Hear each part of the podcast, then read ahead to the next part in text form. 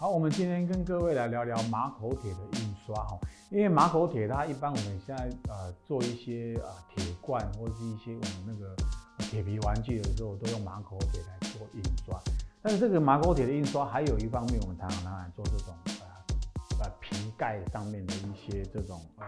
盖盖子哈，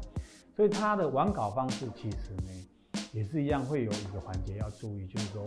你我们要把马口铁的颜色。先要铺白印刷呢，还是不铺白印刷？这在颜色上都会有呈现不一样的一个视觉效果。好，那刚开始的时候，我们这个是打样品，然后从真正我们给予的颜色上去对啦，事实上还是蛮准。可是上面唯一缺点就是这个金色的部分，为了要讨好，我们用金色油墨去印，可印出来经过烘干以后，事实上金色的效果并不是太理想。啊，后来我们就在。下面把牌给镂空掉，用黄色的油墨去代替金色，然后因为黄色油墨透明，透过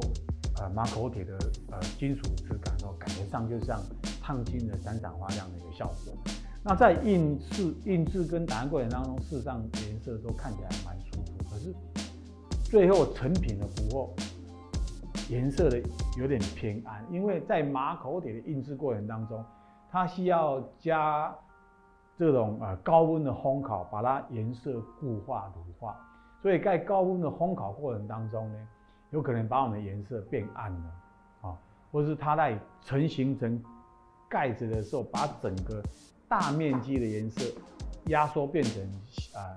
块状，让我们颜色看起来更密集、更浓，所以真正的成品颜色会比我们要的颜色。同上大概有十个百分点，所以这个地方跟各位做个分享。以后我们要拿口铁印刷，颜色可以阴亮一点，成型后就会也许是你要的一个色彩效果。好，我们介绍到这边。